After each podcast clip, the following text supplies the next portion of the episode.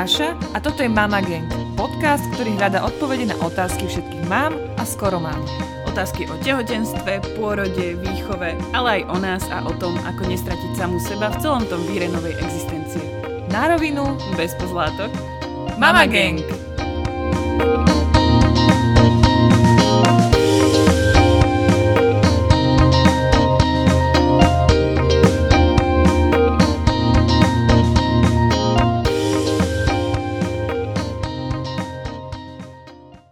Čau Adel. Čau, Daška. Dnes nás čaká rozhovor s Magdalenou Rocho o ženách, ktoré zostali a je to autorka novej absintovky. Rovnomernej, ro, Rovno- rovnomennej, nie rovnomernej. A my sme sa s ňou teda rozprávali o príbehoch, ktoré zažila, keď eh, vlastne písala tú knihu a spoznávala ženy, ktorých muži odchádzajú za prácou väčšinou niekam preč.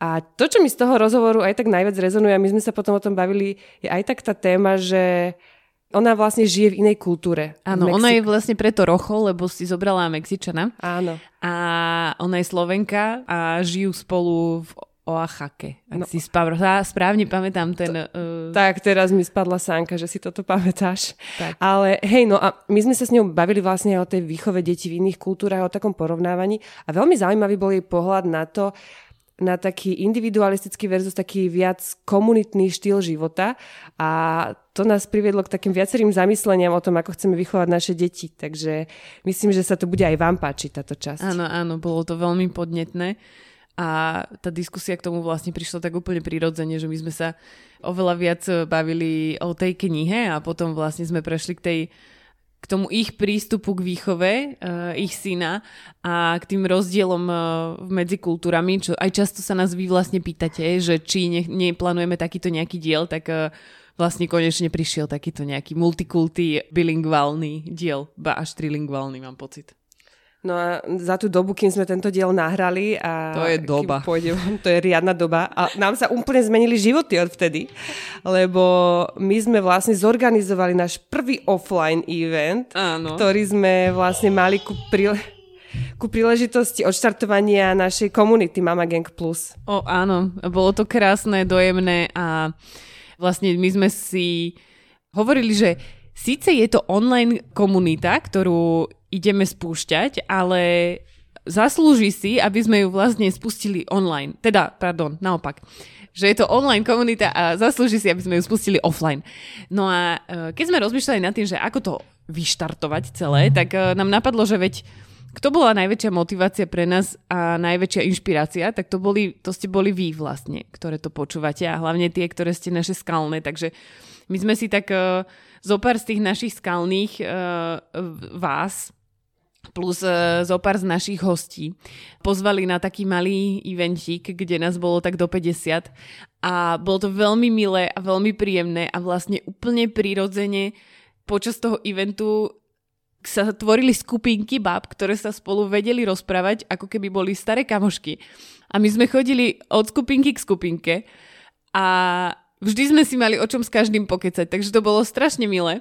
A ja si ešte z toho eventu budem vždy pamätať to, že, že ja som vlastne, keď začali uh, baby chodiť, a boli to také naozaj také baby, čo si s nimi viac menej dennodenne sme v nejakej komunikácii na Instagrame a poznáme ich iba z takých tých maličkých vašich Instagramových fotečiek, fotečiek.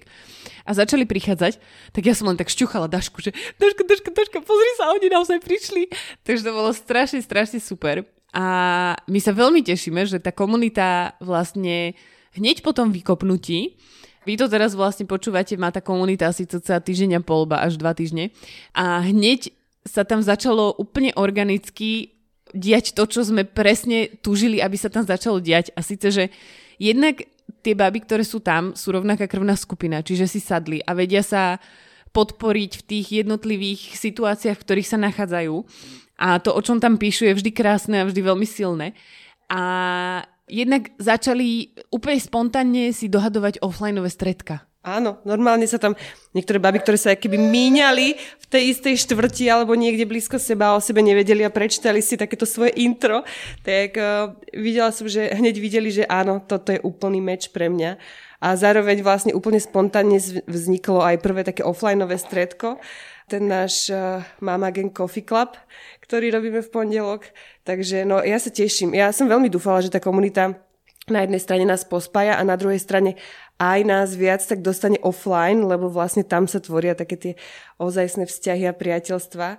Tak eh, no, mám veľkú radosť z toho. No ja tiež. Hlavne, keď tam vidím, že uh, aby ste si nemysleli, že to je len že nejaká Bratislava alebo čo, ale práve naopak, že tam boli, že Lučenec, Košice, Žilina a takto, akože Senica, Brezová a podobné. Praha, Praha Viedeň. Áno, Praha, Viedeň dokonca. Baby Brňačky sú tam, e, zo pár ich tam je, čiže akože vidieť, že, že naozaj ten Mama Gang nie je iba o tom, že nejaká Bratislava, ale naozaj sú tie baby ste rozlezené všade možne a, a už len to pospájať nejako a myslíme si, že to môže mať krásny krásny dopad aj na ten každodenný život, nie len na ten s telefónom v ruke. Takže ak ste to teraz počúvali a zdá sa vám, že toto by mohlo byť niečo pre vás, tak si len kliknite na www.mamagang.plus. Tam nájdete všetky informácie a ono vás to presmeruje presne na ten link, kde sa môžete prihlásiť do komunity. Tak, tak.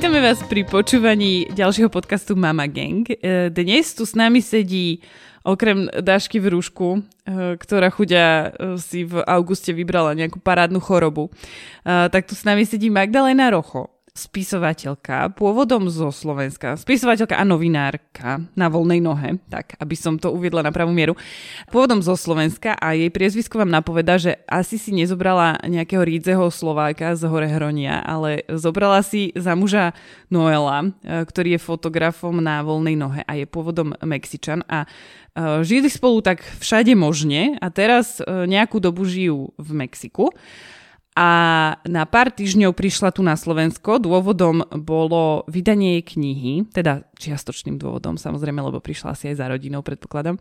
A tá kniha sa volá Ženy, ktoré zostali. A tá kniha, ja som si ju ako prípravu na tento podcast kúpila, ale vlastne som veľmi rada, že som sa k nej dostala vďaka tomu, že jedna z vás dokonca nám odporúčila Magdalénu ako hostku.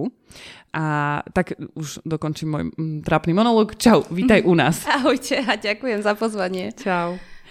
Začali by sme asi takou našou otázkou pri hostoch, ktorých, e, ktorí nie sú tak úplne verejne známi zatiaľ. A síce, že ja som síce o tebe niečo povedala, ale čo by si chcela, aby o tebe ešte vedeli tí, čo to počúvajú? No mne sa veľmi páčilo, ako si rozprávala o mňa, tak si sa pozerala na mňa, že či naozaj všetko sedí. Ty to tam šrotovalo, vieš, že nepovedz nejakú blbosť, Adela. Nie, zvládla si to super, ďakujem uh, za uvedenie. No ja som na toto otázku premyšľala už viackrát, aj keď som počúvala vlastne uh, váš podcast. A Napadlo mi pár takých maličkostí, to nazvem, že taký fun fact možno na začiatok, že ja som síce napísala knihu o ženách, ktoré zostali a je to teda kniha o ženách a o migrácii, ale ja som svoju novinárskú kariéru, ak to tak môžem nazvať, začínala na hokejovom štadióne. Takže úplne, úplne na začiatku boli nejaké reportáže zo zápasov zo zvolenského štadióna, lebo som pôvodom zo zvolená. A potom nejako keď som sa presťahovala do Bratislavy na školu, tak, eh, tak už som nemohla chodiť fandiť Slovanu, takže som od hokeja sa dostala k iným témam. No a vlastne časom, keď som začala potom cestovať a aj mimo Európu, čo bol vždy taký môj veľký sen, tak som sa postupne dostala k témam ľudských práv a globálnym témam, ktoré sa nás všetkých dotýkajú. Ale vlastne jedna taká vec, ktorú asi chcem, aby ľudia o mne vedeli, je, že stále hľadám cestu ako o tých svojich skúsenostiach a zážitkoch z krajín globálneho juhu a o tom teda, čo som videla a zároveň o tých globálnych témach komunikovať e, tak, aby to neznelo nejak moralizujúco.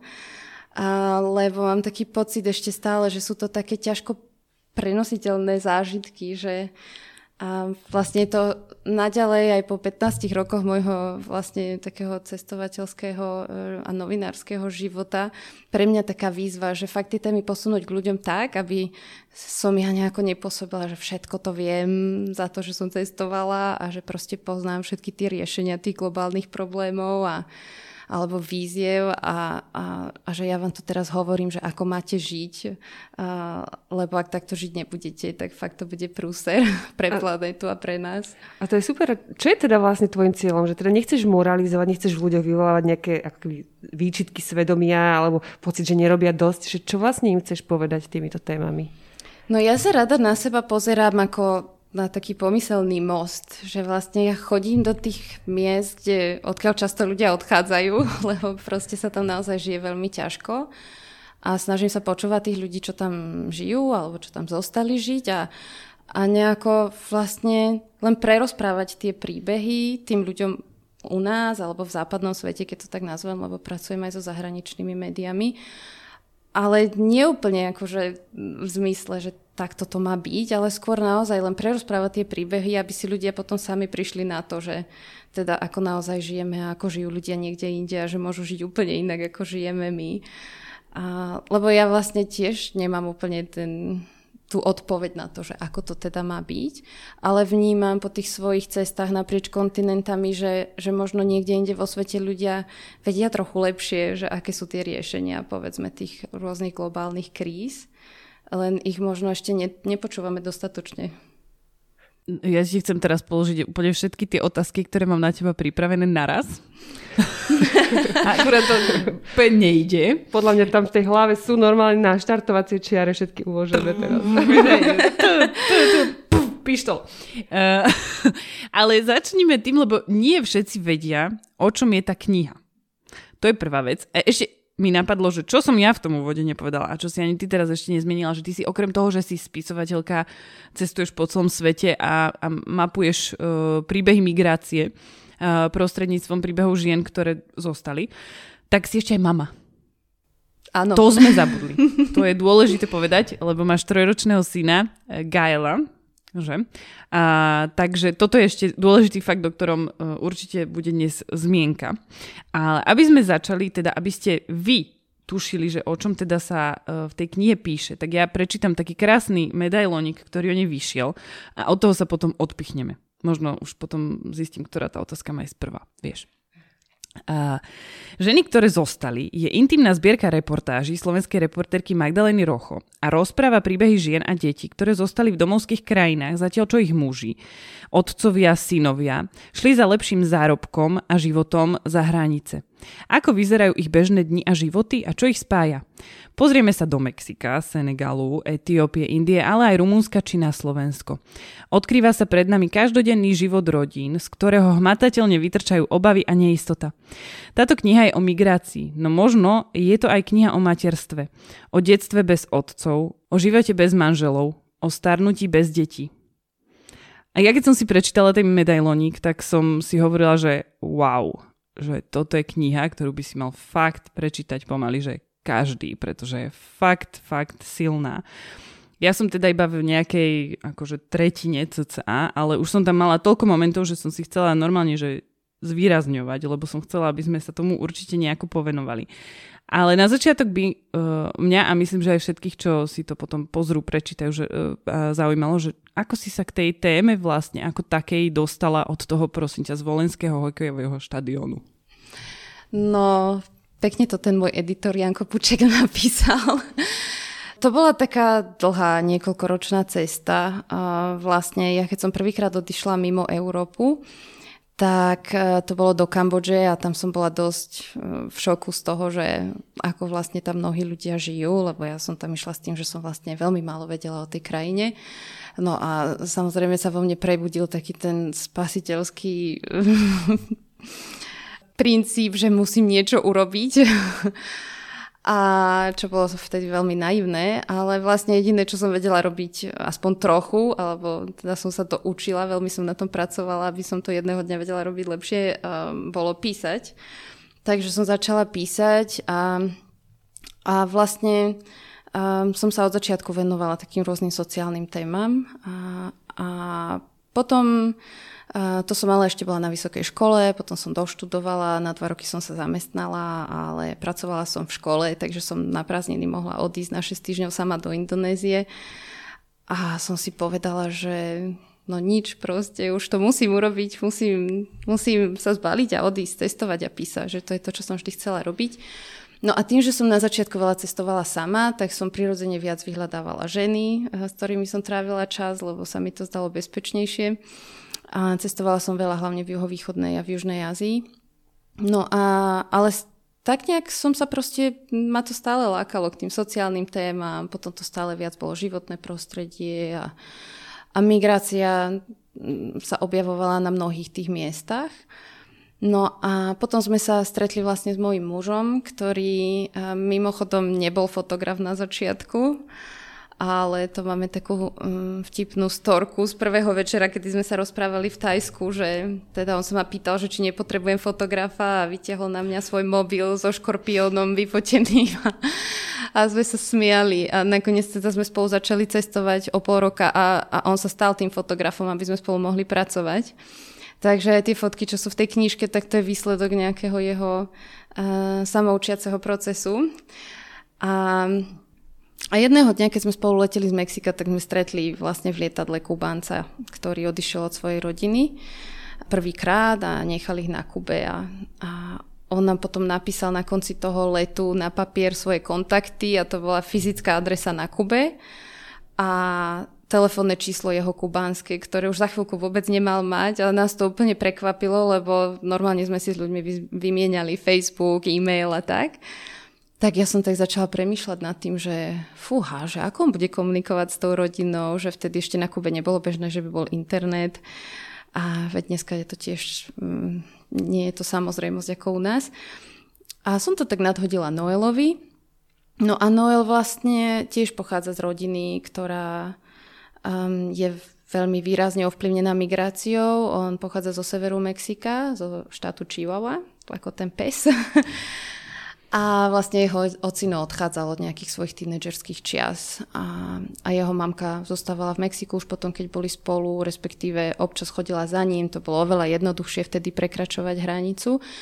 A vlastne keď som mu nadhodila túto tému, tak povedala, že vidí, že my sme furt rozprávali iba o tom otcovi, ale že vlastne nikto nepremýšľal nad tým, že ako to mala tá mama. A ja som potom mala niekoľko takých silných momentov uh, s tou jeho mamkou, a ktorá mi rozprávala vlastne o tom, aké to pre ňu bolo, keď bola sama. Napríklad Noel sa mal narodiť v USA, ale narodil sa predčasne a ona bola vtedy ešte v Mexiku. Takže bola sama v Mexiku s prvorodeným dieťaťom predčasne narodeným. Vlastne otec ich čakal na USA strane, na americkej strane hranice. A... Takže takéto situácie to prinášalo. No a potom, keď sme sa znovu presťahovali do Oaxaky, tak sme vlastne čítali v novinách a boli sme v dedinách, kde zostali iba ženy. A muži proste, hlavne muži v produktívnom veku, boli v USA. Tak som povedala Noelovi, tak sa poďme na to pozrieť, že tá téma tu je, proste nikto sa tomu nevenuje. A všetci rozprávajú iba o tých, čo sú v pohybe, iba a väčšinou teda ešte o mužoch a to bolo aj v období, keď stále ten narratív okolo migrácie na Slovensku bol taký, aký bol, proste veľmi negatívny, je to niečo hrozne nebezpečné, všetci tí muži, čo sem chcú prísť a proste tak som si hovorila, že ale veď proste za všetkými tými mužmi sú nejaké rodiny, o ktoré sa oni chcú postarať. Um, a tak to všetko začalo. No a začali sme skúmať, že čo to dá a dnes je z toho absintovka. Uh, ja som veľmi rada inak, že ty si tam zahrnula aj Slovensko do toho, lebo vlastne my tú migráciu vnímame tak, ako keby to bola nejaký problém nejakých iných rozvinutých krajín, ale od nás sú regióny, kde v podstate je úplne bežné, že všetci chlapi robia v zahraničí na týždňovkách, na rôznych stavbách, Švedsko, Norsko a tak ďalej. Takže je to aj téma, ktorá sa nás dotýka. A hlavne teraz som si pozerala to číslo za, e, ľudí, ktorí sa registrovali k voľbám e, zo zahraničia a to číslo je 73 tisíc. Čiže to je len ľudia, wow. ktorí sa mm-hmm. zaregistrovali k voľbe zo zahraničia. No. To znamená, že títo všetci sú časť tých, ktorí sú, to sú tiež vonku no? a nie je im jedno táto krajina, pretože tým, že volia, tak to znamená, že ešte s ňou stále majú nejaký možno plán. Čiže áno, tá migrácia je brutálnou témou aj tu na Slovensku. No ja by som k tomu možno povedala len takú anekdotu, a, že a, na diskusii, ktorú som mala ku knihe vo zvolenie, bola jedna pani, známa mojej mamky a ona prišla podpísať asi 5 kníh a, a A potom mi mamka rozprávala asi o dva týždne príbeh, ako tá mama, e, jej hovorila teda mama e, má syna, tá, teda tá pani má syna a viezli sa spolu v aute a začal mu rozprávať o tej knihe, o tej debate a že aké to bolo super a, a on začal a, teda tiež takým tým typickým, že čo tí migranti a ako si vy, užívajú tie výhody v krajinách, kam prídu a taký ten narratív veľmi bežný medzi Slovákmi. A ona už to nevydržala a hovorí jej, ale veď aj ty si migrant a on žije v Prahe a pracuje v Prahe, odišiel tam za prácou.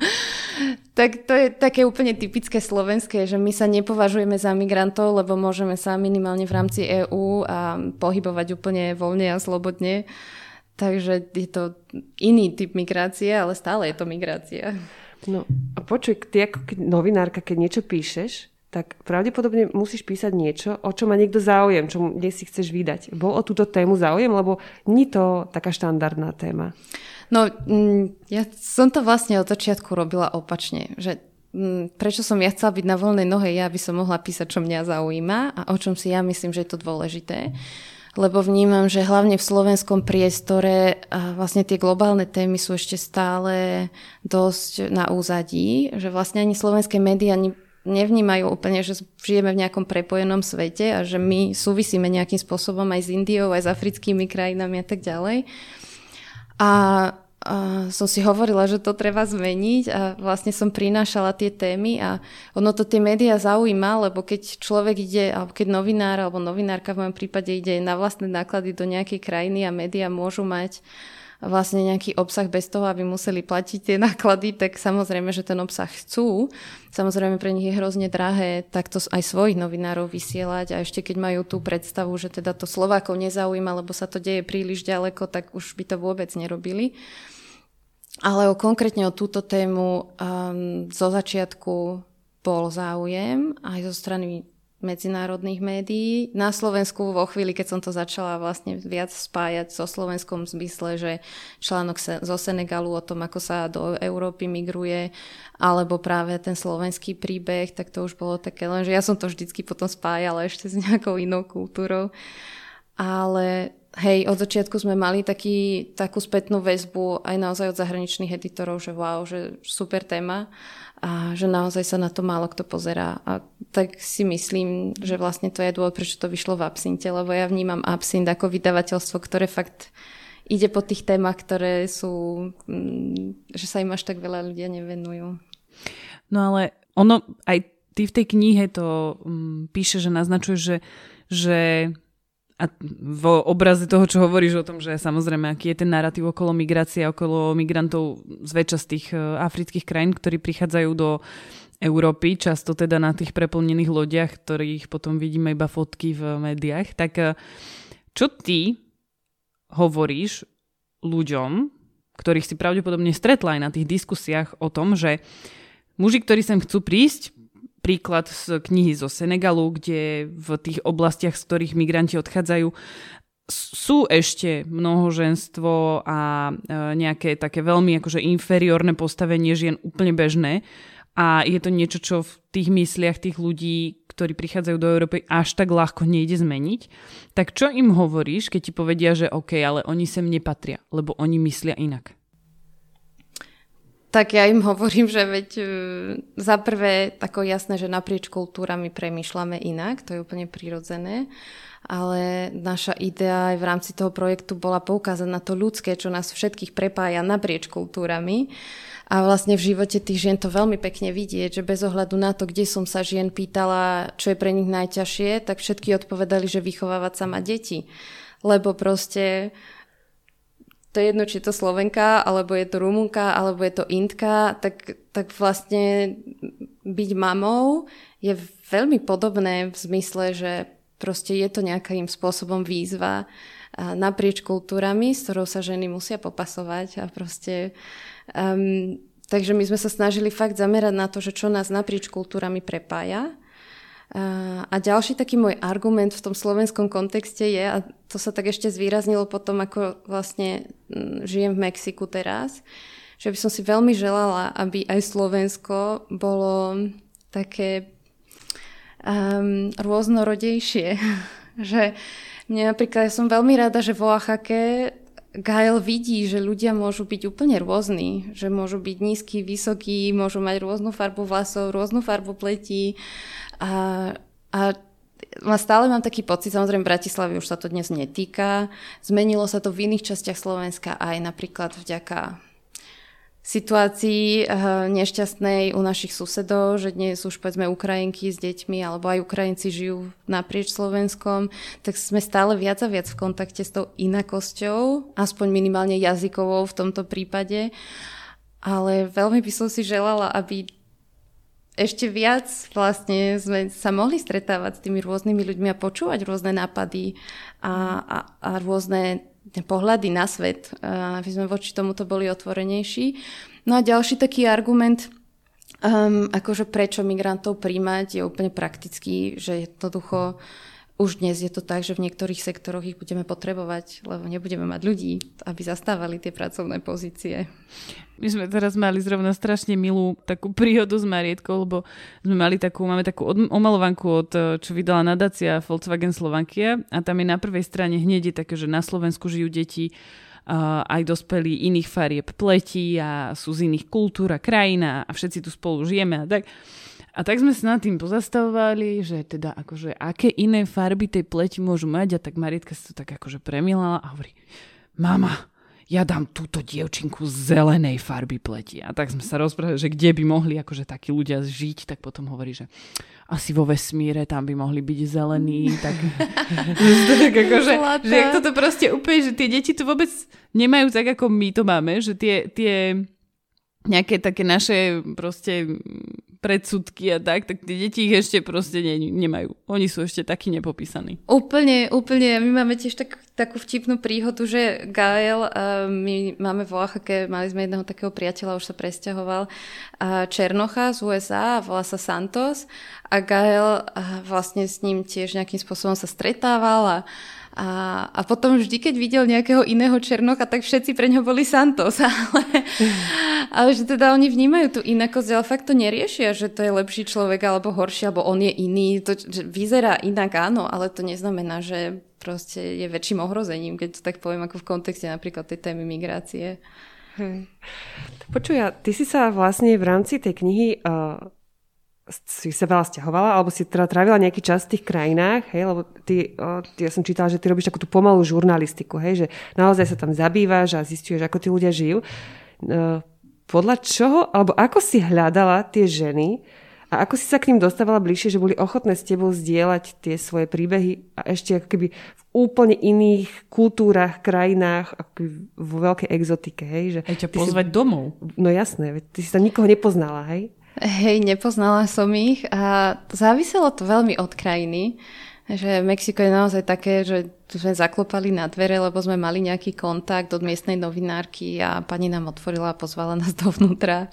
Aha. Alebo sme išli na miesto s nejakou miestnou neziskovkou, alebo s... Inak to je možno aj taký náš kultúrny bias, že my si tak myslíme, že prečo by sme niekoho cudzieho brali domov a možno v iných krajinách je to vlastne normálne. Hej, hej určite, že aj moja vlastne stará mama, keď prečítala tú knihu, tak hovorí, ale to ako si sa k ním dostal? Ako som úplne videla, že vlastne nerozumie tomu a aj mi to povedala, že veď to u nás nie je také bežné. A Áno. fakt, aj pre mňa to bolo na začiatku zvláštne, že zrazu som sa ocitla v osobnom priestore niekoho úplne cudzieho. A pritom si hovoríme, že sme pohostinný národ. No. Presne, presne. A my sme sa často o tom rozprávali s Noelom a my aj sme pohostinní, ale ako keby je tam taká um, bariéra, ktorú najprv treba prekonať, aby sme boli pohostinní, že získať si dôveru možno, alebo neviem, ale toto uh, napríklad v Indii alebo práve v tom Mexiku ľudia keby neriešia. Ale neviem, či to súvisí aj s tým, že my sa bojíme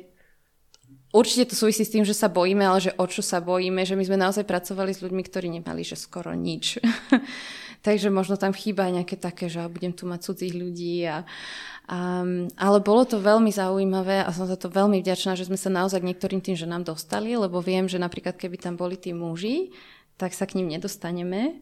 A o to zaujímavejšie to bolo, že my sme, ja som bola s mužom a že vlastne tie ženy boli také odvážne, že vlastne nám otvorili dvere obidvom. Tie príbehy sme zbierali, tie, ktoré sú v knihe ešte predtým, ako sa nám narodil Gael.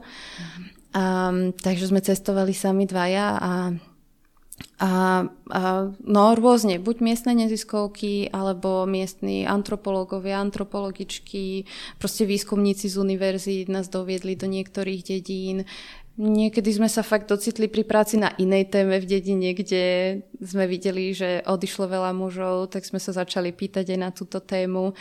Napríklad v Etiópii, keď sme pracovali, tak tam bolo ťažké žiť so ženami, lebo tam bola veľmi náročná politická situácia, keď sme tam boli. A bolo to také, že keď sme sa aj chceli stretnúť s nejakým profesionálom, my sme do krajiny išli vlastne bez uh, oficiálnej mediálnej akreditácie, lebo sme a sa obávali, že by sme ju nedostali v tej situácii. Takže sme tam prišli ako turisti a vždycky, keď sme zavolali ľuďom, že proste robíme na takom a takom projekte, no a máte akreditáciu a my nie, nemáme, tak stretneme sa na kávu. Takže vždycky sme sa museli osobne s tými ľuďmi najprv stretnúť, oni si nás tak akože um, chceli nás vidieť, o čo nám ide, kto sme a potom sme sa dohodli, že dobre, teda pôjdeme do terénu, ale nemôžete tam prespať, lebo by to mohlo byť nebezpečné pre vás aj pre tých ľudí. A to sme samozrejme nechceli. Um, niekedy v Indii tie ženy nemali podmienky na to, aby sme my s nimi prespali v dome, takže sme bývali v dome u niekoho iného a vlastne celý deň sme trávili s tou ženou, ktorá na to nemala podmienky, ale ktorej príbeh sme chceli zaznamenať. Takže tie situácie tam boli rôzne. Je nejaký príbeh, ktorý sa ťa nejak tak viac dotkol, až dostal ti v hlave? No, ja myslím, že veľa tých príbehov bolo takých um, veľmi silných. A každý ten príbeh je iný, ale zároveň proste pre mňa reprezentuje stovky alebo tisíce ďalších žien, ktoré podobne podobné veci prežívajú.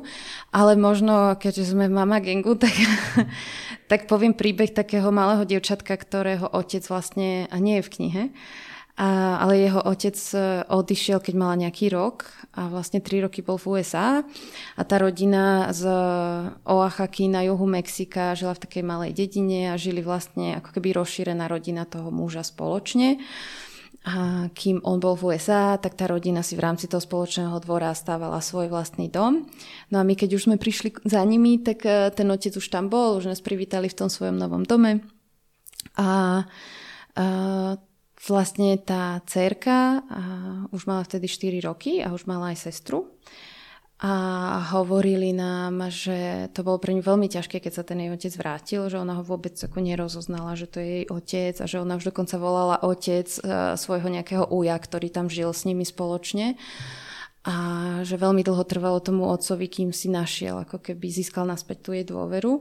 No a potom sa im narodila tá mladšia sestra a tak vy viete už, ako to je, že keď e, starší súrodenec zrazu nie je, nie je sám.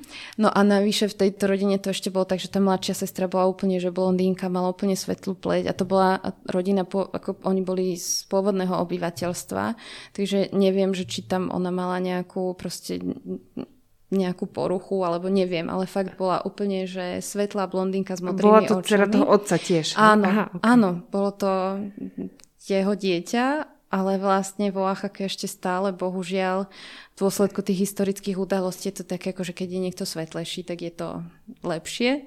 Takže vlastne tá staršia sestra, okrem toho, že už bola 3 roky bez otca, alebo približne 3 roky a teraz sa jej zase narodila nová sestra, ktorá ešte navyše aj vyzerala tak, ako že v tej kultúre je to vnímané ako niečo lepšie, tak to bolo úplne veľmi ťažké z toho, čo nám tí rodičia hovorili pre ňu, že sa cez vlastne dopady tej migrácie nejako preniesť. Mm-hmm. Takže nie sú to vlastne len príbehy žien, ale aj príbehy detí vlastne. Áno. Za tým. Hej.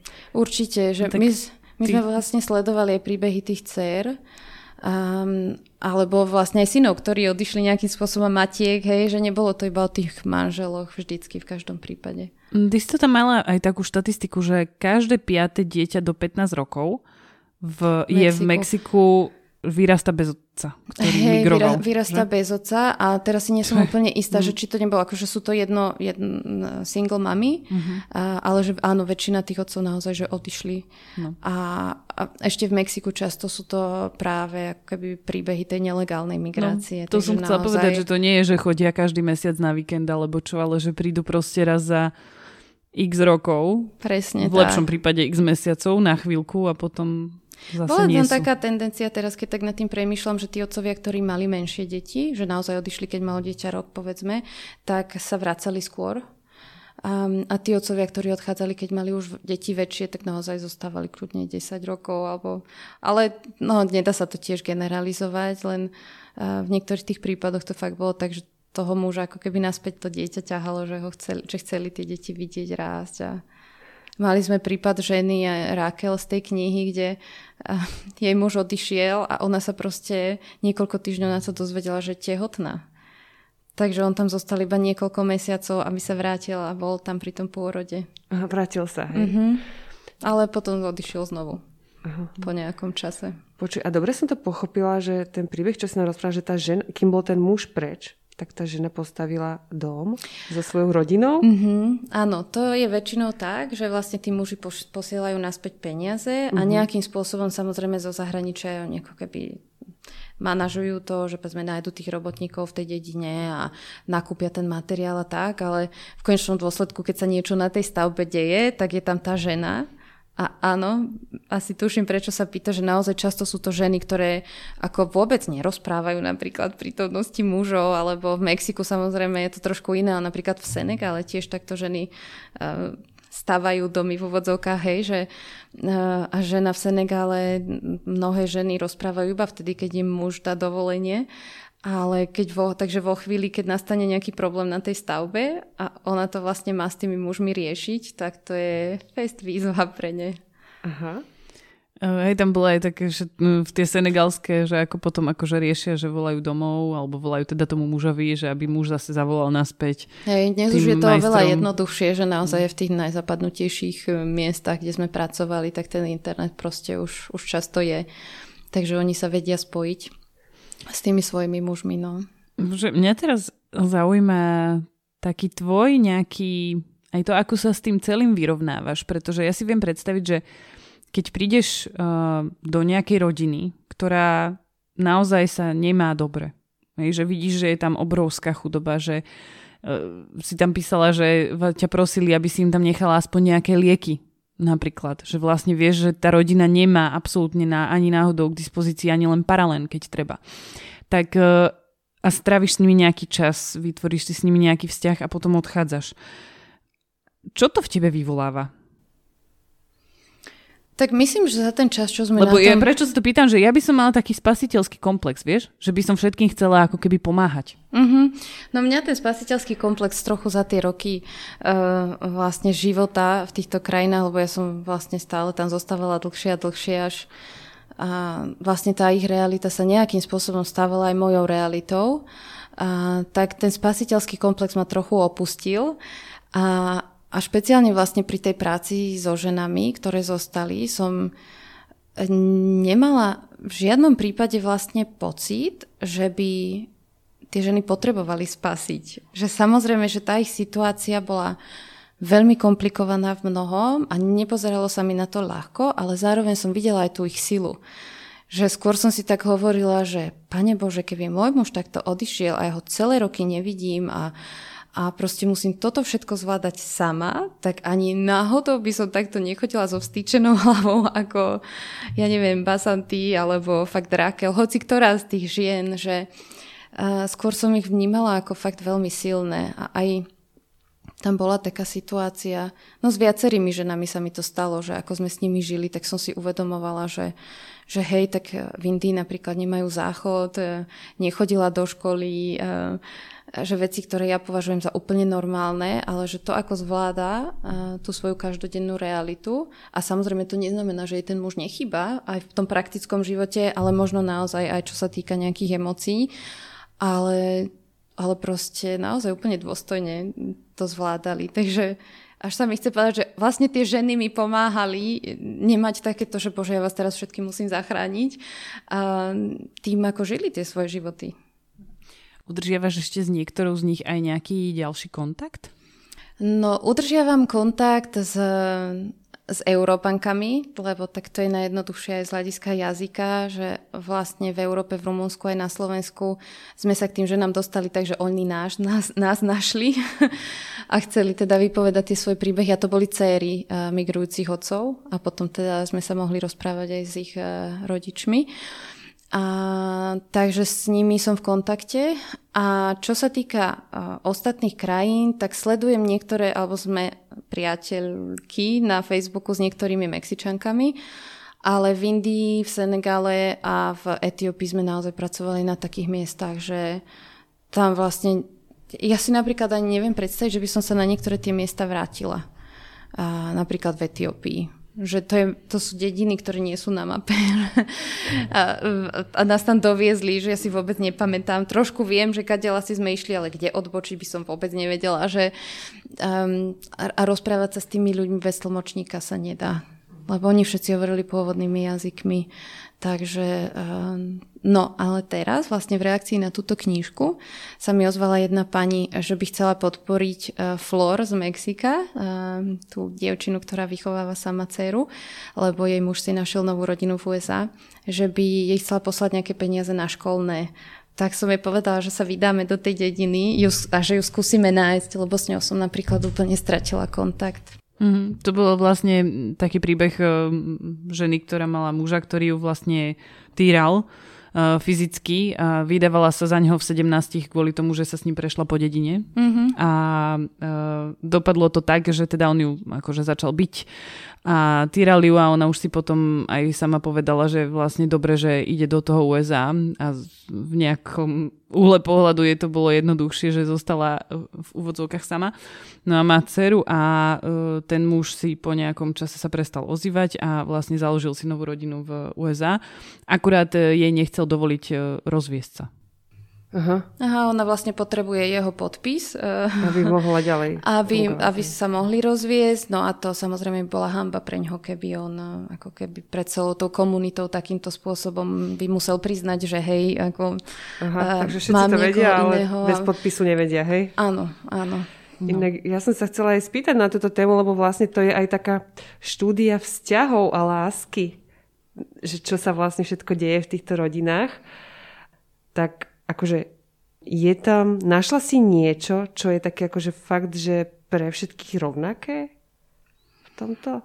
Si to tak pekne povedala, že čo všetko sa deje v týchto rodinách, že naozaj ja som mala pocit, že sa tam deje všetko. Uh-huh. A od toho, že naozaj um, proste ženy premýšľajú, ale mnohé o tom samozrejme nehovoria, že či je im ten muž verný, keď je niekde úplne na opačnom konci sveta až po to, že sa ten muž v istej chvíli vráti, ale proste každý z nich už mal úplne iný život, ktorí žili na úplne iných miestach. A teraz... Bez ohľadu na to, aké, ako tam fungujú vzťahy medzi mužmi, ženami, manželstvo a tak ďalej, tak vlastne všetky toto asi zažívali, hej? Um, hej, ako samozrejme, že no, to bolo to bola taká moja, um, taký môj stred s realitou už vlastne po prvom rozhovore, že ja som do toho prvého rozhovoru išla s tým, že bože, všetkým tým, že nám proste budú tí muži chýbať, že veď to je jasné, niekedy odišiel muž, tak tiež mi chýba.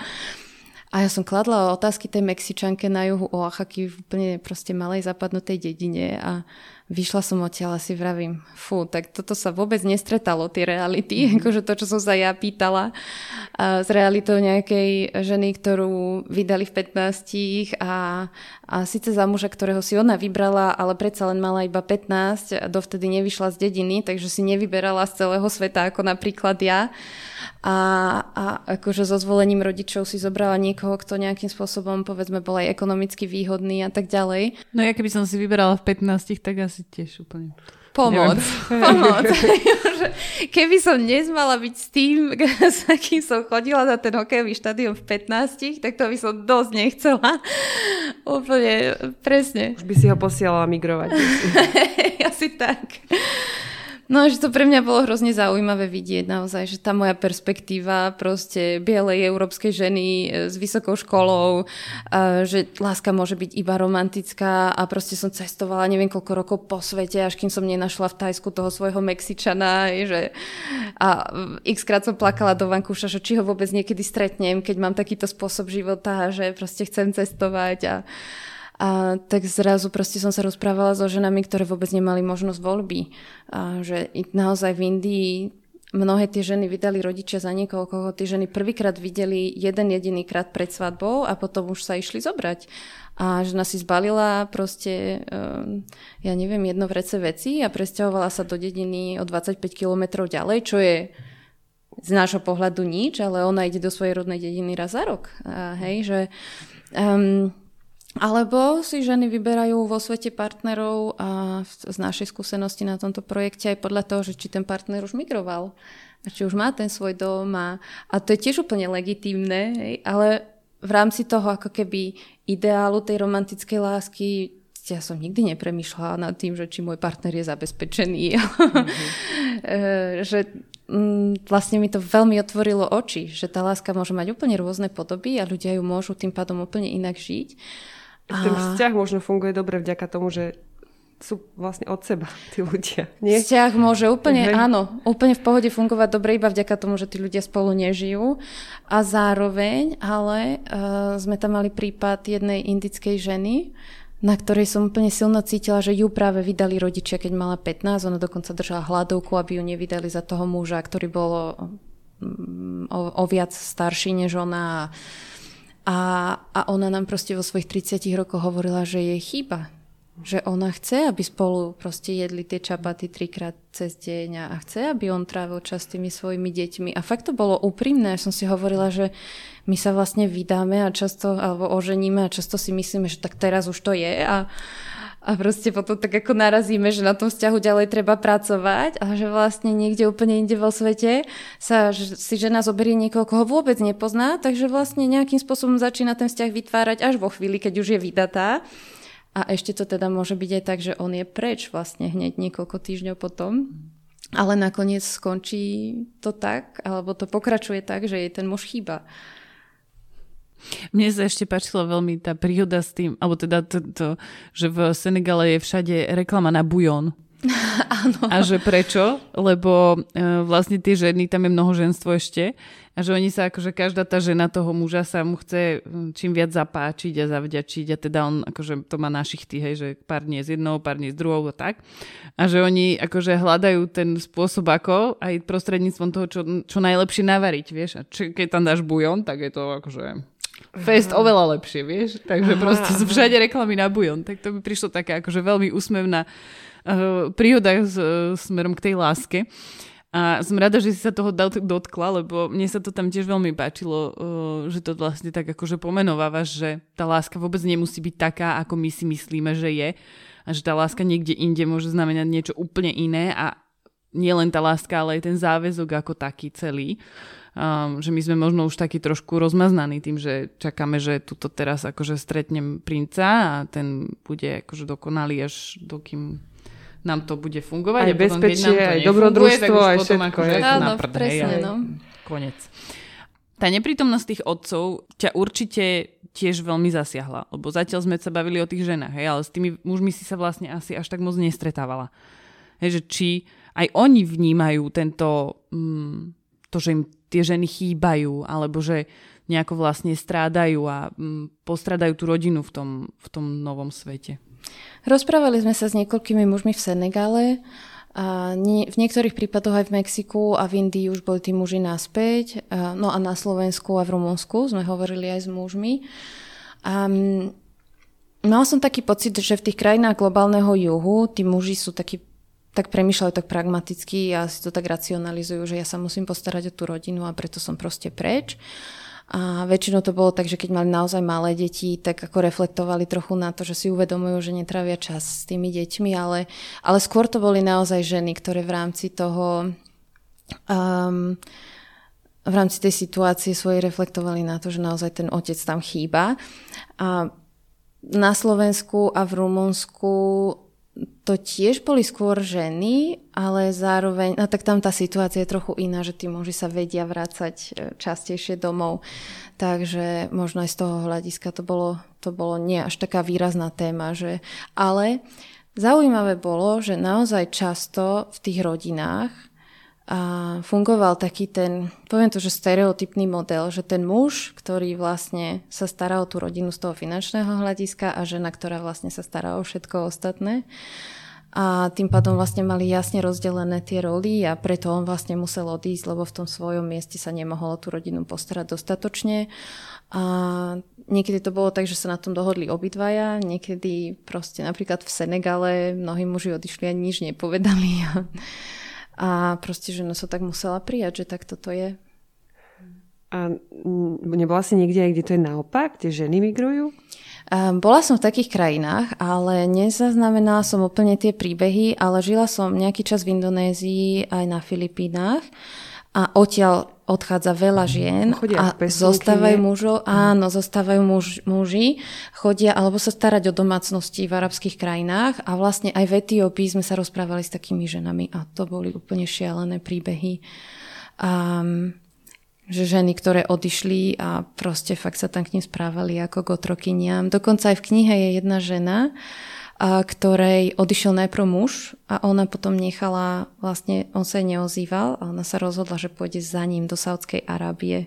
A úplne, že e, sa zadlžili a išla proste tiež e, nelegálnym spôsobom, lebo takto väčšinou v, tom, v tých časoch bývalo a Nakoniec ho tam aj našla, ale obidvoch ich deportovali naspäť a vlastne deti doslova, keď to tak poviem, nie nejak hanlivo, ale taká je tam situácia v tom regióne na severe Etiópie, že prejedli všetko, čo oni poslali naspäť, takže to ako úplne, no nejaký zmysel to malo, ale naozaj niekedy tá migrácia nie je preto, aby si ľudia postavili lepší dom alebo išli na dovolenku aspoň raz za rok, ale fakt, aby proste tá rodina zo dňa na deň mohla prežiť.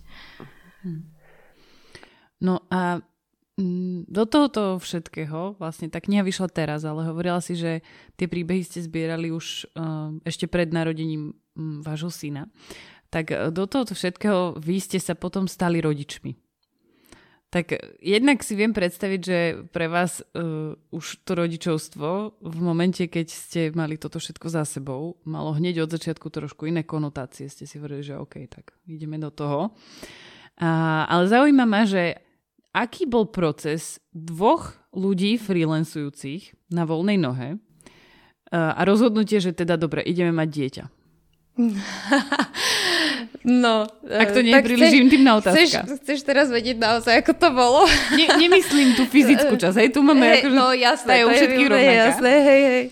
Ale ten proces vlastne toho, ten myšlienkový pochod, že teda, um, tak bol taký, že tak to už je možno jasné aj z toho úvodu, ale je pre mňa hrozne zaujímavé, že ty si tiež vlastne povedala všetky tie informácie okolo tej práce a, a potom prišiel Gael a ja som sa na to tak chytila, že dobre, tak poďme o tej práci.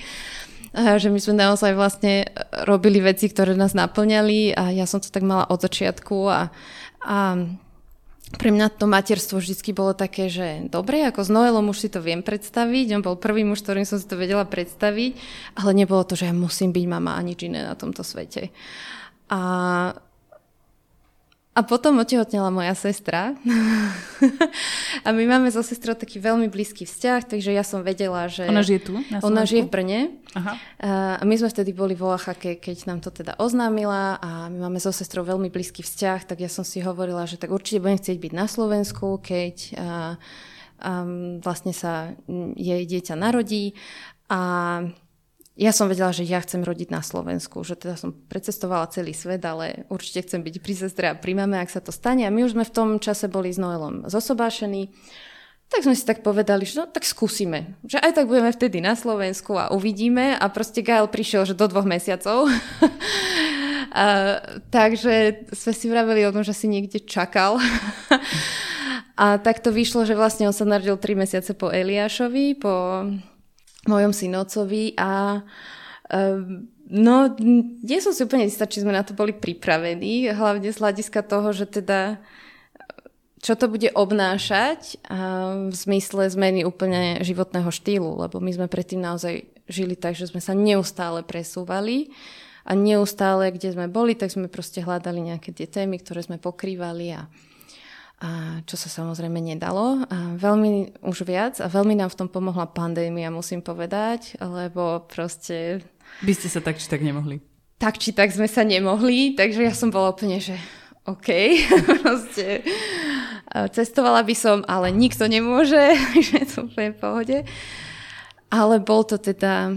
Mm, bolo to náročné a um, bolo to náročné od začiatku, lebo ja som vlastne na túto knihu, na napísanie tej knihy dostala grant z Fondu na podporu umenia a mala som v septembri odovzdať rukopis a Gael sa narodil v júni a ja som si teda najmne myslela, že to dopíšem, kým on sa narodil. To som nevedela, že posledné dva mesiace už nebudem vedieť sedieť 8 hodín denne proste pri počítači. Takže moje prvé tri mesiace kálkovho života vyzerali tak, že uh, som sa snažila uspať dieťa, ktoré jediná cesta, ako by zaspal a spal nejaký čas, bolo v nosiči. uh, takže sme sa proste striedali s Noelom a ja som každú voľnú chvíľu proste venovala písaniu a a, a do toho, veď viete proste, ako je to s dojčením a proste všetko, všetky tie hormóny a vlastne teraz, keď tak nad tým premýšľam, tak mi hrozne pomáhalo sa vraciať k tým príbehom iných žien a nejak ako cestovať aspoň cez to písanie a, a byť pri tom, kde som sa cítila aspoň trochu komfortne, aspoň proste nejaký čas počas dňa, tú hodinku, dve, keď to dieťa fakt spalo mimo mňa. Ale bolo to dosť stresujúce na začiatku. Um, ale zase to bolo niečo, na čo som sa nemohla pripraviť, lebo som nevedela vôbec, eh, že ako to bude. No a, a odvtedy je to vlastne také hľadanie, že ako vlastne robiť to, ani nie robiť to, čo sme robili a ako sme to robili, ale robiť to, čo máme radi a vlastne prizvať to dieťa k tomu, aby to aj pre ňoho bolo príjemné, aby to pre ňoho nebolo stresujúce, lebo potom sme aj my z toho v strese. Počuť mňa zaujalo, že ty si povedala, že, že si chcela rodiť na Slovensku, ale že nechcela si rodiť v Mexiku. Že mm-hmm. je za tým niečo, a či nejaké praktické dôvody? Lebo vieš, prečo mi sa Mexiko spája s takými tými éterickými, múdrymi dulami? Mm-hmm. Vieš, čo ako keby tak, to je taký akože stereotyp, ale tak ma to zaujalo, že, že vlastne máš skúsenosť z dvoch kultúr, ako to funguje a rozhodla sa rodiť na Slovensku. Takže, Hej, my je... vlastne, no veď e, veľa aj slovenských dúl sa učí od mexických. Áno, áno. Hej, určite aj také som vyhľadávala preto nejak intuitívne. Ale Um, asi to bolo o tom, že uh, moja španielčina v tom čase ešte nebola na takej úrovni, ako je teraz. Uh, takže vyjednať si nejaké veci ako v rámci toho nemocničného prostredia som si dosť nevedela predstaviť. Uh, určite ďalšia otázka taká rozhodujúca bola, že mať blízko rodinu. Lebo my vlastne žijeme na juhu Mexika, Noelová rodina je celá v USA a moja rodina je na Slovensku. Alebo nie celá, on má ešte starých rodičov a bratrancov a sesternice na severe, ale aj tak je to ďaleko od nás. No a moje dve najbližšie duše, moja mamka a moja sestra sú tu, takže no sestra mala rodiť. Tak to bolo také, že ja som samozrejme videla všetky tie, ako vnímala všetky tie informácie o slovenskom pôrodníctve a, a dlhodobo už niekoľko rokov predtým, ale bolo to pre mňa stále priateľnejšie. A napríklad vo Oaxaca, tam, kde žijeme, tak um, sa stáva také, že tam oveľa, vyš, oveľa častejšie napríklad uh, končia pôrody cisárským rezom, lebo tam si ľudia platia uh, za uh, úkony uh, v rámci teda zdravotného uh, súkromného zdravotného systému a, a v, v takej nemocnici by som určite rodila aj ja a vzhľadom na tie podmienky, lebo Oaxaca je jeden z najchudobnejších štátov v Mexiku. Ako v Mexiku má veľmi dobrú zdravotnú starostlivosť, ale v štátoch, ktoré sú bohatšie, industriálnejšie, a respektíve súkromná zdravotná starostlivosť je tiež dobrá, ale treba si za ňu zaplatiť. A a cisársky rez je drahší úkon, takže niekedy je tá tendencia to riešiť takýmto spôsobom z tohto dôvodu. Takže som to mala také, ako, že, že proste to Slovensko mm, bude tá voľba. A teraz ma zaujíma, že prečo žijete vlastne v Oaxaca? Prečo žijete v Mexiku, kde vlastne nežije nikto vám blízky a ešte v takom chudobnom regióne? Keď môžete žiť hoci kde na svete, vieš? No tak, e, lebo práve chodíme na tie miesta, odkiaľ sa odchádza, sa mi chce povedať. Je to taký Ale, váš životný príbeh. Um, hej, Oaxaca má neskutočné množstvo tém, ktoré nás zaujímajú tam tým pôvodným obyvateľstvom. A to miesto nie je chudobné, chudobné, chudobné, ale je chudobné z toho kapitalistického pohľadu a z, nejakých, z hľadiska nejakých ekonomických ukazovateľov, ale tam tí pôvodní obyvateľia majú neskutočnú múdrosť a, a ten ich vzťah k prírode je niečo obdivuhodné pre mňa, alebo to, ako fungujú v komunitách, ako sú schopní sa organizovať za veci, ktorým veria, ako vlastne nejakým spôsobom stále odmietajú také tie um, kapitalistické modely, že príde nejaká veľká továreň na Coca-Colu a proste znečistí vodné zdroje a tak ďalej, že tá, ten spôsob rezistencie a tá sila, ktorú vlastne oni v tom majú, ma fascinuje, alebo nás fascinuje. Ale v podstate sme sa do Oaxaky dostali úplne náhodou, že nás tam počas našej prvej návštevy Mexika, kde my sme nemali žiadne plány, poslala jedna Slovenka, s ktorou sme sa vtedy prvýkrát stretli v Mexico City a my, že tak kam máme ísť? No tak choďte do Oaxaky. A Noel vôbec nechcel, lebo my sme mali odlietať z Cancúnu a to je úplne z cesty a hovorím, však poďme, keď je to tam také super. A boli sme tam týždeň a o rok sme sa vrátili na 4 mesiace, o ďalší rok na 8 a proste takto sme to stále pretože až je to teraz náš druhý domov. A sme ďaleko od doby dvoch rodín, ale mm, svojím spôsobom to má aj isté výhody. Akože určite je to nevýhoda potom, že sme sami na tú starostlivosť uh, o Gaela, že to bolo teraz úžasné, keď sme boli tu a proste moja mamka s ním trávila veľa času a, a moja sestra tam bola a mohol sa hrať so svojím bratrancom a tak to sú všetko veci, o ktoré prichádza aj on, aj my. Um, ale na druhej strane urobiť to rozhodnutie, že či teda budeme bližšie k mojej rodine alebo bližšie k Noelovej rodine, by tiež nebolo jednoduché. Že takto je to vlastne, že sme niekde v strede medzi nimi, trošku ďalej od Európy, ale predsa len, že ako keby ani jedna rodina nemá tú výhodu, že sme pri nich. a, ale môžu kedykoľvek prísť na nami a my môžeme letieť za nimi. No.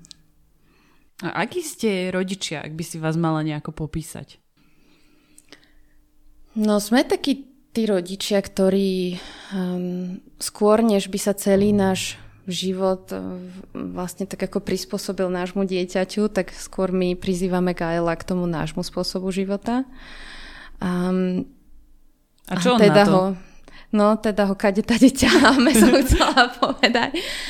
A on už je s tým teraz oveľa viac v pohode, ako keď mal rok napríklad že my sme prvýkrát vlastne kvôli tej pandémii ho zobrali do terénu, do ťažkého terénu do Brna.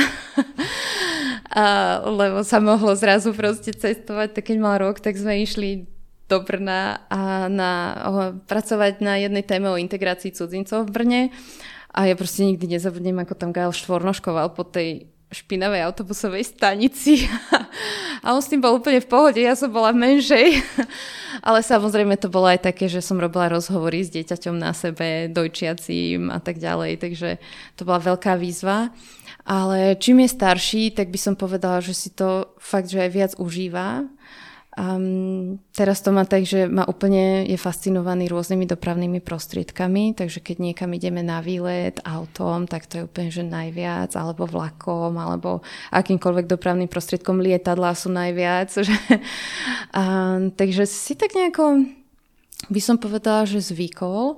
Vnímam, že je pre ňoho ťažký ten proces zmeny, v zmysle, že ideme do úplne nového prostredia, ktoré nepozná, ale že keď už je tam, mm tak to je to jeho prostredie. Že a, a ja neviem, v tých dedinách oachackých, kde najviac teraz pracujeme, tak sú vždy nejaké deti, s ktorými sa môže hrať a, a pre nás je úplne fascinujúce pozorovať, ako naozaj za 3-4 dní v úplne inom prostredí, kde má iné podnety, on narastie, že sa naučí veci, ktoré vlastne v tej rutine každodennej um, by si nezažil, takže by sa ich nenaučil nejaký nový skill alebo tak. A, a nebudem tvrdiť, že je to pre ňoho jednoduché, ale vnímam, že naozaj čím je starší, tak už to tak asi možno aj prijal, že tak, tak toto je. A ideme na výlet. A už ideme na výlet, maminka? Že už sa teraz takto pýta. Mm-hmm. Ešte ma zaujíma, že vlastne on teraz má tri. Mm-hmm. A to už je pre nás, to je taký vek, ktorý sa spája s nejakou inštitúciou pre nás. A že či aj vy môžete vlastne nad niečím takým rozmýšľať? Gael je v škôlke od dvoch rokov. Dva, mhm. dva roky, štyri mesiace mal. Lebo, no Gael od začiatku nebol veľmi dobrý spáč, čo... a, a vlastne ja som mohla niečo robiť iba vtedy, keď on spal, veď tak to asi poznáte.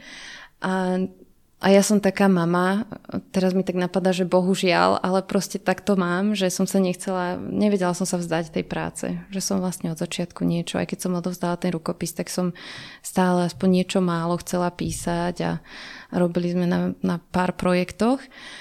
A, a vlastne vo chvíli, keď už bolo pre mňa naozaj veľmi náročné ho uspávať cez deň, tak som si hovorila, že možno by proste bolo lepšie a menej stresujúce pre všetkých, keby začal chodiť niekam do kolektívu.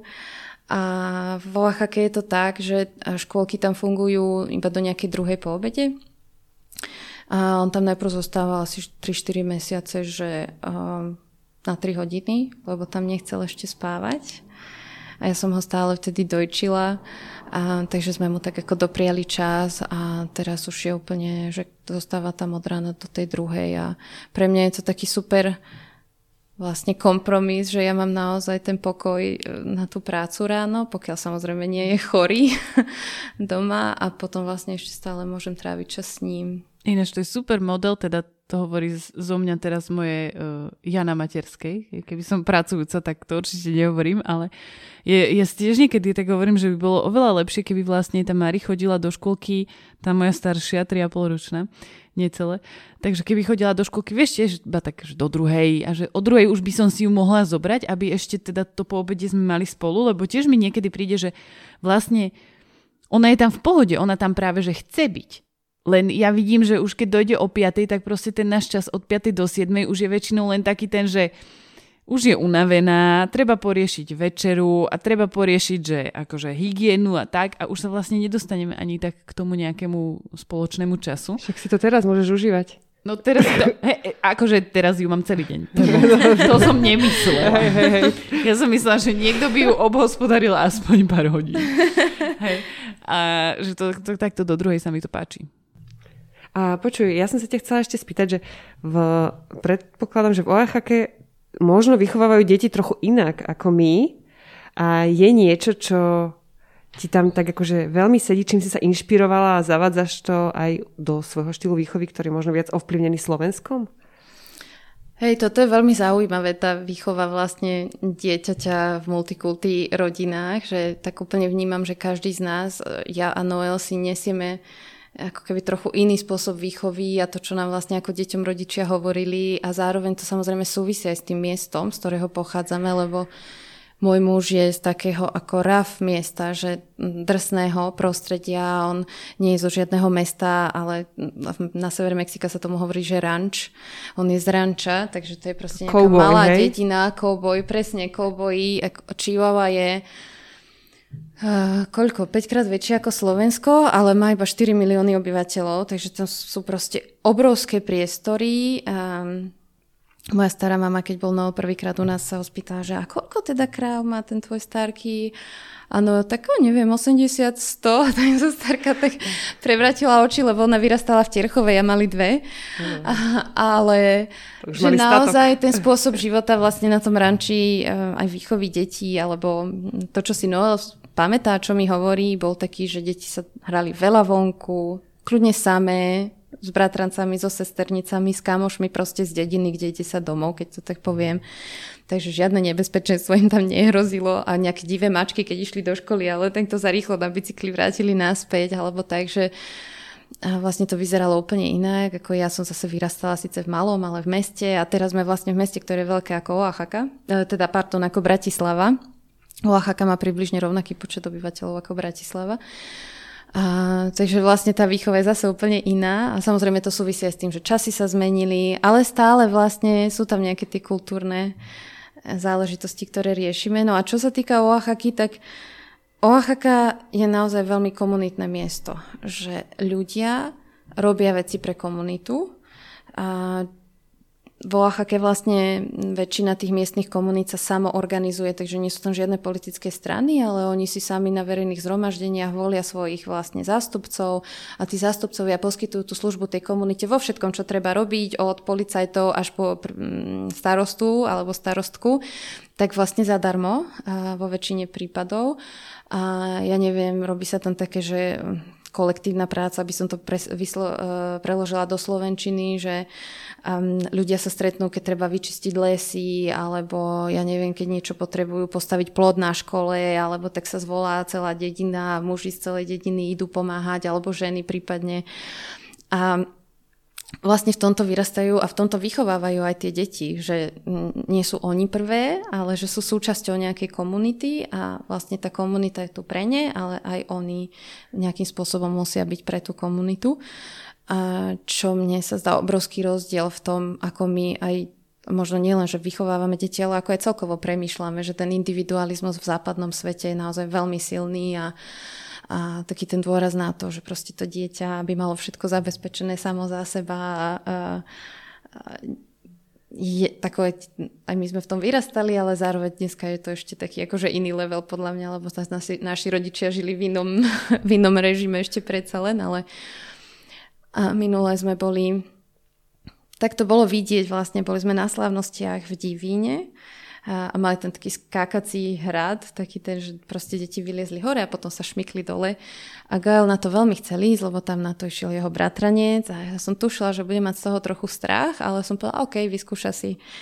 Um, no a už ako bol skoro úplne hore, tak zrazu sa začal báť a začal kričať, že maminka, ja sa bojím, ja sa bojím. A ešte tá pani, ktorá predávala lístky, vlastne kričala, tam bolo asi štyri dievčatá, ak si dobre pamätám, a v takom veku, že už 7, 8, 9 rokov možno, a kričala na ne, veď mu pomôžte, podajte mu ruku, a, alebo ho potlačte zo spodu, jedno dieťa bolo za ním. A nič, žiadna reakcia. A ešte aj keď bol hore, a my sme sa na to takto s Noelom pozerali, a vlastne vo Oaxaca je úplne automatické, že staršie dieťa príde na trampolínu a dáva na to menšie dieťa pozor že deti vlastne registrujú, že kto tam s nimi je a, a jednak aj rodičia im to samozrejme hovoria. A tuto žiaden z tých rodičov nič nepovedal, že nemali vôbec ako potrebu povedať nejakému tomu svojmu dieťaťu, že, že pomôž tomu malému alebo niečo. A, a teraz len ho porovnávam, že čo poznáme my z Oaxaky, že tam naozaj to také je tu malý chlapček, dávaj na ňo pozor a, a deti sami si to aj medzi sebou povedia, alebo im ani netreba nič hovoriť, automaticky mu potlačia zadok, nech vyjde hore. a, a teraz nehovorím, že je to tak v každej situácii, ako sme to videli na tom skákacom hrade, ale že ma, nás to úplne tak prekvapilo, že wow, že toto by sa vlastne v Oaxake nikdy nestalo, alebo nikdy sa nám to tam nestalo. a nikdy som takú situáciu nevidela. A, a prisudzujem to teda tomu, že naozaj tam tie deti sú fakt vychovávané v tom, že čo niekedy ale môže byť také, že taká dvojsečná zbraň, to poviem, lebo um, niekedy vnímam, že vlastne je kladený ako keby taký tlak na tie deti už, že ako správaj sa nejako, aby ostatní s tým boli v pohode. Uh-huh, uh-huh. A, Viac také alebo, prispôsobovanie sa. Hej, hej? také, uh-huh. že a požičiavaj hráčky napríklad, uh-huh. alebo a, ja neviem, buď ticho v reštaurácii, lebo to bude otravovať ostatných a, a Takže tako má to svoje aj, aj za, aj proti a fakt je to len o tom, že vidieť, čo ja chcem pre to svoje dieťa. A, a potom ale aj o tom, možno, že nájsť tú správnu mieru, že aj vzhľadom na to prostredie, v ktorom to moje dieťa vyrastá, lebo ja chcem Gaela napríklad vychovávať do istej miery slobodne, ale zase zároveň nechcem, aby on bol uh, ako úplne iný ako tie oachacké deti. A ja reálne teraz ani neviem, kde on bude žiť, keď bude mať 10 rokov, hej, my nie sme v Oaxake na väčšie veky. Uh, ale aj mi je sympatické takéto, že aby tie deti minimálne vedeli odpozorovať, čo sa okolo nich deje, či tam je niekto, kto potrebuje pomoc alebo nie. A vy, vy s mužom to máte ako? Vy sa zhodnete na výchove spolu? No, nie vždy sa zhodneme. Práve kvôli tomuto, že ako máme chlapca, v Mexiku proste tá výchova chlapcov um, je alebo bola v minulosti taká, aká bola, takže aj môj manžel, aj vzhľadom na to, že vyrastal v nejakom drsnom prostredí, aj vzhľadom na to, že proste aké informácie sa tam chlapcom posúvali, že ako chlapci neplačú a tak ďalej. Nemusíme sa baviť o Mexiku, tu to bolo to isté kedysi, mm, že proste Slovensko je podobne mačistické ešte ako je, Mexiko. Ešte je. A ešte aj je presne tak, že to sú veľmi ťažké veci, ktoré sa snažíme meniť a veľmi dlho to trvá. Ale naše dieťa je pomerne citlivé v zmysle, že Gael nie je chlapec, ktorý by spadol a zasmiel by sa, ale on spadne a kričí, kričí a beží za mnou. A pre mňa je to úplne v poriadku, ale vidím, že pre Noela je to niekedy za hranicou, vzhľadom k tomu, v čom on vyrastal a aj vidím, že má nejaké obavy, vzhľadom k tomu, že proste žijeme v tom mexickom prostredí a predsa len proste možno Ehm, ak sa takto Gael bude správať aj o niekoľko rokov, tak to pre ňoho môže byť nevýhodné v škole a tak ďalej, šikana a podobne. A, takže ja mu rozumiem, a len nájsť naozaj to, že tak ako to chceme a, a čo je pre nás naozaj dôležité, nie je vždy úplne jednoduché potom. No. A to sú veľmi zaujímavé nadhľady. Mm. No. A ako sa k tomu staviate? Čo si sadnete si, poviete si, že prečo si to ktorý z vás myslí, alebo na ňo vyťahneš nejakú knižku výchovnú, alebo niečo podobné? Hej, no, aj mňa to uh, ako od začiatku stálo dosť, buď keď mám byť úplne úprimná, tak aj a nie, ja som na začiatku nebola úplne trpezlivá v mnohých tých emotívnych situáciách, ktorých sa Gail ocitá. A on to má takých vlnách, no tak ako proste deti v jeho veku, že... Áno, má tri roky, my úplne chápeme to obdobie. Ja jasné. viem, presne, veď vy to všetko poznáte a ja Čiž... to proste vnímam tak, že keď ho preletíme na opačný koniec sveta a on má chudák jetlag a je v úplne novom prostredí, tak tak prirodzene proste bude dva týždne umrčaný a utrápený a bude mu smutno za domovom a tak ďalej. Um, a Noel je zase na druhej strane veľmi citlivý napríklad na to jeho mrčanie a že tomu chápem, to sú možno podľa mňa ako nejaké biologické záležitosti, že my ako mami proste to máme inak ako tí muži. Um, ale no, snažíme sa si k tomu sadnúť, keď sa dá. Nevždy to ide, lebo aj my sme v tých emóciách, už potom, keď to dieťa, veď asi aj tiež viete. Aj my máme jetlag, aj my sme nespali, aj proste... Uh, že ani pre mňa to nie je jednoduché ho po, počúvať uh, ako pláče. Um, ale keď sa dá, tak si k tomu sadáme a, a vlastne si tak popisujeme tie situácie, že čo sa dialo, alebo že proste Gael bol len frustrovaný a, a veľmi pomáha si pomenovať, že sme to úplne nezvládli, ako by sme chceli. Ale zároveň máme aj také veci, v ktorých sa fakt nezhodujeme. A, a vtedy to nechávame tak, že OK, že keď ty si s ním, tak ty to proste rob podľa seba a keď ja som s ním, tak ja to viem robiť podľa seba. A, a, a asi je aj fajn, keď si Gael zažije dva rôzne prístupy, lebo veď nie všetci sa k nemu budú v živote správať tak, ako sa k nemu správam ja. um, takže zatiaľ to máme takto, no, ale um, sme na ceste, by som povedala, že naozaj to um, ako rodičovstvo, to sa asi... Presne, presne, že učíme sa. A, áno, presne tak asi sa už blížime k záveru. Ja ešte som zvedavá na jednu vec a to môže byť aj taká možno predposledná otázka, že, že čo, na čom pracuješ teraz a na čo ďalšie, aké témy sa u teba môžeme tešiť? No, to je dobrá otázka, na ktorú vlastne ja zatiaľ nemám odpoveď, lebo uh, tá kniha bol taký dlhý proces uh, ani nezložitý, bol veľmi príjemný nakoniec, už keď sme to editovali, ale teraz vlastne aj celé to turné na Slovensku bolo také veľmi výživné a veľmi som si to užila a, a my ešte vlastne dokončujeme s Noelom teraz jeden projekt, na ktorom sme robili s Univerzitou Južnej Kalifornie, taký 4-5 ročný, čo sme mali. Um, kde sme vlastne spolu s viacerými výskumníkmi skúmali, ako spiritualita ovplyvňuje životy ľudí, ktorí robia nejakú spoločenskú zmenu. A teraz k tomu ideme v Los Angeles inštalovať výstavu, ktorú sme kurátorovali a ešte budem písať nejaké príspevky do knihy, ale potom mám také ako, že uvidíme, čo sa bude diať. a aktuálne sme v takej fáze, že vlastne aj hľadáme, že ako robiť také tieto veci ďalej. Práve vzhľadom k tomu, že sa teda výrazne zmenil náš, náš spôsob života že vlastne vieme, že do terénu môžeme ísť, ale tak možno raz za dva mesiace niekam poblíž a možno raz za, ja neviem, 4-5 mesiacov niekam ďalej na nejaký dlhší čas, ale inak je to náročné pre všetkých. A vlastne tá novinárčina pomalá, ako ju chceme robiť, nie je úplne udržateľná, ak by sme to robili iba takto. Takže teraz skôr tak hľadáme, že aký by mohol byť nejaký pre nás stabilnejší príjem aby sme mohli pokračovať v robení tých projektov, takže zároveň stabilný, ale aby sme tam mali tú flexibilitu, že budeme skúmať ďalej nejaké veci. No a tým, že sme vo Oaxake, tak nás veľmi láka téma životného prostredia a možno v súvislosti s vymieraním jazykov pôvodných obyvateľov a ako sa vlastne e, strácajú tým pádom aj vedomosti o tom, že čo s tým životným prostredím, ako ho chrániť. A, tak toto máme teraz také, že premyšľame, ako to uchopiť a, a čo s tým. Milo už chce spať. Áno, zjavne. počujem. Na, na inej časti bytu sa tu už odohrávajú iné drámy. Mišo bol asi neúspešný teda e, mm, vo spávaní.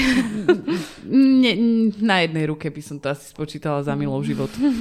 Asi tak by som to... To príde. Čo, ale mm, samozrejme, akože tak sa stalo. No. Ale tak poďme to pomaly zaobaliť e, našou záverečnou otázkou, hoc ja by som sa s tebou rozprávala ešte ďalšie dva dní. A možno ťa na budúce po ďalšom projekte nám iba tak pingni, že už mám hotovo, Hej, prídem že... zasa. A, Rada. A, ale čo by boli také tri veci, ktoré by si chcela, aby zostali v tých ľuďoch, ktorí si toto vypočuli? No, ako prvá mi asi napadá to, že ten svet je naozaj, ja to tak hovorím, že farebnejší, než e, čo si o ne možno niekedy myslíme, že proste žije tu veľmi veľa ľudí v rôznych podmienkách a ocitajú sa v rôznych situáciách a ten ich pohľad na niektoré veci môže byť veľmi odlišný od toho nášho, ale to neznamená, že nie je prínosný. Um, ďalšia vec, uh, ktorá mi tak napadá, je možno premyšľam v súvislosti s tou výchovou, že vlastne ja neviem úplne že či to, čo my robíme s Gaelom, že ho tak ako prevážame na rôzne miesta, lietame s ním na rôzne miesta, že ako sa to na ňom niekedy podpíše. Možno z neho vyrastie človek, ktorý už nikdy nebude chcieť nikam cestovať. že ja som to mala naopak. A že ja som, my sme veľmi malo cestovali s našimi, ja som tak cestovala na mape, že raz určite budem prstom na mape, že raz určite budem naozaj na tých miestach. Ale uh, chce sa mi povedať, že ak ľudia majú takú um, túžbu, že naozaj s tými deťmi niekam ísť do sveta, takže nech sa toho neboja. A, a že asi také najdôležitejšie je, aby oni sami boli v pohode, tak, tak ako to platí v tom každodennom živote. Na tých cestách je to možno ešte dôležitejšie. A tiež sa mi to nevždy darí, ale tak stále to skúšam. a posledná vec by možno bola k tej migrácii, že um, vlastne to, prečo som ja napísala túto knihu, alebo prečo sme ju spolu s mojim mužom vytvorili, um, možno bolo aj tak trochu ukázať tomu slovenskému publiku, že, že naozaj my odchádzame z tejto krajiny a um, nedaj Bože, aby voľby dopadli nejako, ale že možno budeme odchádzať ešte viac a, a proste už teraz je veľmi veľa mladých ľudí aj za hranicami a, a je hrozne fajn to mať na mysli, keď k nám prichádzajú iní ľudia, ktorí môžu prichádzať ešte zo veľa komplikovanejšieho prostredia. A, vlastne ten rozdiel medzi nami je hlavne v tom, že ich pasy nie sú také silné ako naše, takže museli prekonať možno oveľa komplikovanejšiu cestu než my, ale v podstate tiež tu iba za niečím lepším a často nielen sami pre seba, ale pre celé rodiny, ktoré, ktoré zostali. Super, ďakujem. Toto bola spisovateľka a eh, novinárka Magdalena Rocho. Ďakujeme. A ja vám ďakujem, babi, bolo to super.